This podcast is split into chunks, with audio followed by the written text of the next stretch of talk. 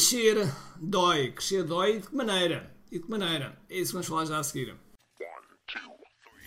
Todos os dias o empreendedor tem de efetuar três vendas: a venda a si mesmo, a venda à sua equipa e a venda ao cliente.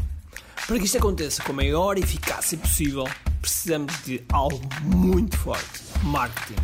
Marketing é a única resposta possível para fazer crescer pequenas empresas que não têm o músculo financeiro para enfrentar os tubarões do mercado. Por isso, a pergunta é: como é que podemos fazer um marketing que seja poderoso e ao mesmo tempo não esvazie os nossos bolsos?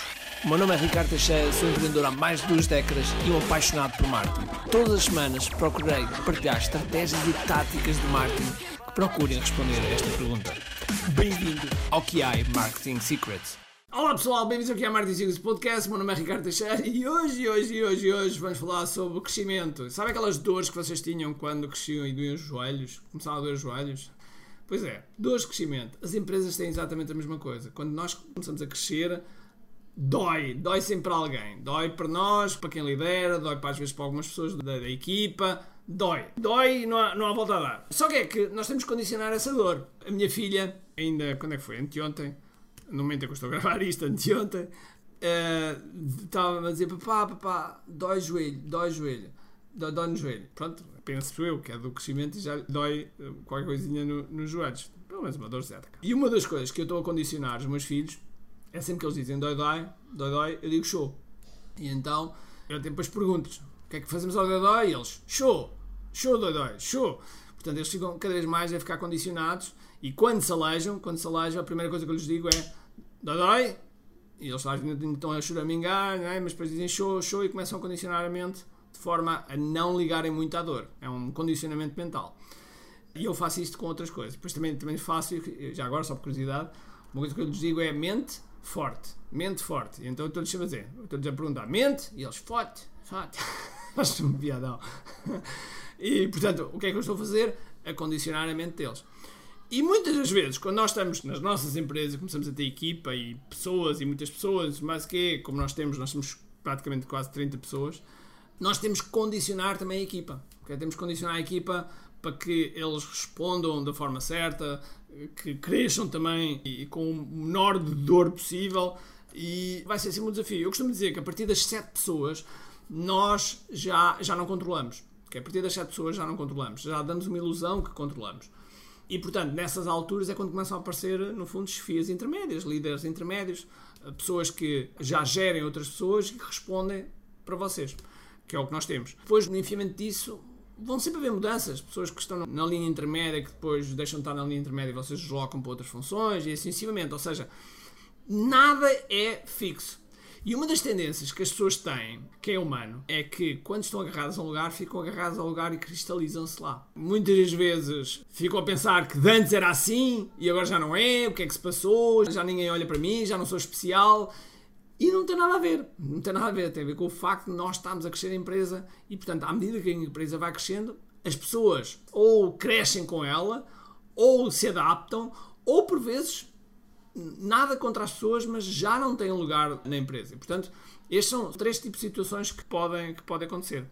E claro, no meio disto é importante, como é óbvio, quando as pessoas fazem, fazem bem e estiveram bem e esforçaram-se, etc. E sempre que a empresa pode, devemos premiar as pessoas. E uma das coisas que eu fiz ainda há pouquíssimo tempo, talvez uma semana, uma semana e meia, demos um prémio a oito pessoas, um prémio monetário, sem avisar. Transferido a conta bancária deles. Ainda só quatro se aperceberam que receberam, portanto é porque se calhar não estão sempre muito preocupados com a conta bancária, uma coisa, que é uma coisa boa, mas apenas só quatro que até agora vieram agradecer porque se aperceberam. Eu parto do princípio que as outras quatro ainda não se aperceberam e, portanto, por isso é que ainda não disseram nada. Mas esse tipo de prémios é uma coisa que eu gosto de fazer, de surpreender. Não gosto que os prémios sejam uma coisa passe a ser uma rotina. Okay? Uma rotina. Porque quando o prémio passa a ser uma rotina, de imediato a mente humana começa a achar que aquilo é algo que, acontece naturalmente e passa a ser uma, uma obrigatoriedade. E, passando a ser uma obrigatoriedade, entre aspas, deixa de ser prémio. Prémios devem ser aleatórios. Às vezes são prémios de acordo com, com o esforço, com a forma como as pessoas estiveram, digamos que, afundadas no bom sentido dentro daquilo que tiveram a fazer, com os resultados que foram produzidos, enfim, mil e uma coisas, mil e uma coisas. Mas é natural que depois também, no meio disto tudo, para além de darmos prémios a um e depois às vezes não damos prémios a outros, ok? É natural que haja que vai acontecer sempre, vai acontecer sempre, alguma pessoa ficar descontente. Vai acontecer sempre. Existe uma história engraçada que diz que um pai deu dois copos com sumo aos dois filhos. Eles não tinham nada e deu-lhes uns copos. A um deu-lhe um copo a meio, o outro deu-lhe o copo cheio. E aquele que recebeu o copo a meio ficou a olhar para o copo cheio. Tipo, então, eu só tenho, eu só tenho um copo a meio. E ele ficou descontente. E isso é uma coisa muito frequente, que é, a pessoa não tem nada, mas recebeu alguma coisa, mas como olha para o lado e o outro lado recebeu mais, em vez de nós estarmos gratos por aquilo que recebemos, não, estamos chateados porque não recebemos tanto quanto a pessoa do outro lado. Isso é uma coisa muito frequente que acontece. E portanto, mesmo nós, nós devemos estar programados para isso.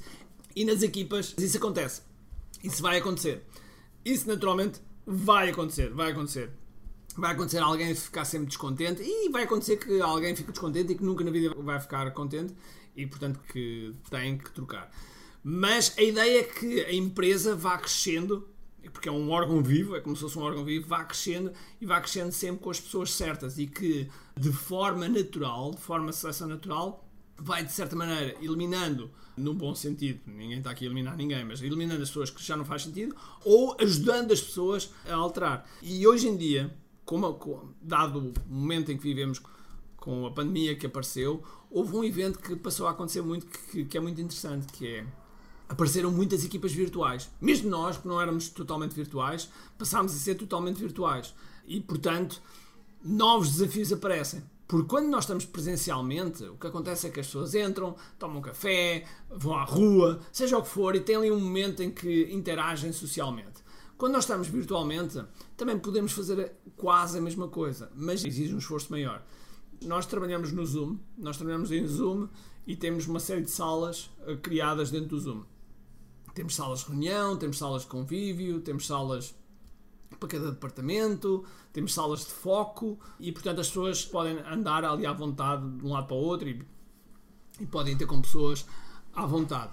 Mas é mesmo assim, mesmo à vontade e estando dentro de um determinado horário, mais ou menos com as pessoas juntas, torna sempre um desafio as pessoas falarem. Então nós temos que criar eventos, criar uh, reuniões em que nós entusiasmamos as pessoas a falarem umas com as outras. É sempre um grande desafio do ponto de vista virtual também. Mas o crescimento é isto, porque quando nós estamos a crescer também do ponto de vista virtual, outras portas de oportunidade se abrem, é até janeiro de 2020, nós só praticamente contratávamos pessoas na região de Coimbra. Hoje em dia já temos pessoas a nível nacional e uma ou outra já fora do, do país. Porquê? Porque estamos virtuais e, portanto, abre-se essa janela de oportunidade. Logo, sem dúvida alguma que crescer dói, mas o que não cresce morre. E, portanto, temos que ir ajustando, temos que ir observando, temos que ver o que é melhor, temos que fazer aquilo que fazemos em marketing, que é testar, e por vezes as coisas acontecem. E de vez em quando, e de vez em quando, há momentos em que nós às vezes temos de ser autoritários também. Embora é uma palavra que às vezes as pessoas não, não, não gostam, porque está associada a uma conotação muito negativa, e é verdade, mas há momentos também nas empresas em que temos que ser autoritários. Vou-vos contar aqui um episódio muito rápido, que foi nós tivemos um evento em julho, é um evento da empresa, e nesse evento tivemos, tivemos yoga. Foi uma coisa nova, que eu sabia que havia pessoas que nunca tinham experimentado, e então trouxemos um, uns colegas, até do nosso programa do KDF, para fazer yoga. Fizeram yoga, a equipa toda gostou muito, e no final, já no final, nós perguntámos: vocês gostaram? Gostavam de fazer, gostavam de fazer na empresa? Ninguém disse não, aparentemente toda a gente disse que sim, ninguém disse que não. Nós contratámos as pessoas para fazer yoga uh, semanalmente e no primeiro dia apareceram metade. Ao que eu fiquei chateado. Porque ninguém tinha dito que não, toda a gente tinha dito que sim, a empresa pagou e ninguém foi. Conclusão, eu mandei um e-mail para toda a gente dizer a partir de agora é obrigatório. Não há cá fugas. A partir de agora é obrigatório, tem que lá estar que a yoga faz bem, portanto não estamos a obrigar uma coisa que é má, estamos a obrigar uma coisa que é boa, e portanto é como aos pais, é como aos pais quando o filhote não quer comer a sopa, mas a sopa faz-lhe bem, exatamente a mesma coisa, a sopa faz bem, portanto vais comer. E portanto aquilo que eu tomei foi, não, agora a yoga é obrigatório para toda a gente e, e isto não é negociável. E ainda por cima faz parte das avaliações, portanto, ou seja, quem não fizer yoga, a avaliação tem um, um, um menos em relação a isso. E portanto, isto para quê? Para que a equipa se também torne consciência. Quando diz sim a uma coisa, esse sim quer dizer sim. E quando não quer, tem que dizer que não. E não só dizer sim porque é bom e porque está à frente de, só para querer agradar. Eu quero que as pessoas tenham personalidade. E, portanto, a equipa tem que ter personalidade. E são estes momentos que depois, às vezes, nós ou agarramos o momento e aproveitamos o momento para ser um momento de ensino, ou se deixamos as equipas crescer assim à vontade, vai acontecer como aquelas eu não sei muito bem como é que se chamam aquelas plantas, mas são aquelas plantas que trepam pela parede e se nós não pusermos as respectivas linhas, etc., elas crescem por todo lado e são as trepadeiras, penso eu, crescem por todo lado e depois de repente, quando a gente vai querer pôr as coisas no sítio, já não consegue, já tem que cortar tudo. E é esse o problema. Por isso, se tens equipa, é algo que deve estar centrado. Eu, por exemplo, neste momento temos, tenho uma pessoa dedicada só à equipa, dedicada a perceber as necessidades que a equipa precisa, como é que podemos tornar sempre o, o trabalho eh, que seja um prazer, enfim, todas essas coisas. Mas há momentos em que nós também temos que marcar posição, faz parte, é como um pai e um filho. Há momentos em que o pai, por mais que não goste, tem que marcar posição e este foi um bom exemplo. Portanto, se tens equipa, se não tens equipa, se não tens equipa já agora, tens de ter equipa, porque se não tens equipa, se és um The Lone Ranger, se és o, o solitário, quer dizer que vais estar a fazer tarefas que são muitas vezes rotineiras ou que vais atingir um, um limite e de repente não cresce e portanto tens de ter atenção é isso. Por isso, assim que puderes, arranja o teu primeiro membro. E já agora um aviso: quando arranjas o teu primeiro membro, muito provavelmente nos primeiros meses ele vai ganhar mais dinheiro do que tu. E está tudo bem, faz parte do processo. Um grande abraço, cheio de força, energia e acima de tudo, com muito aqui.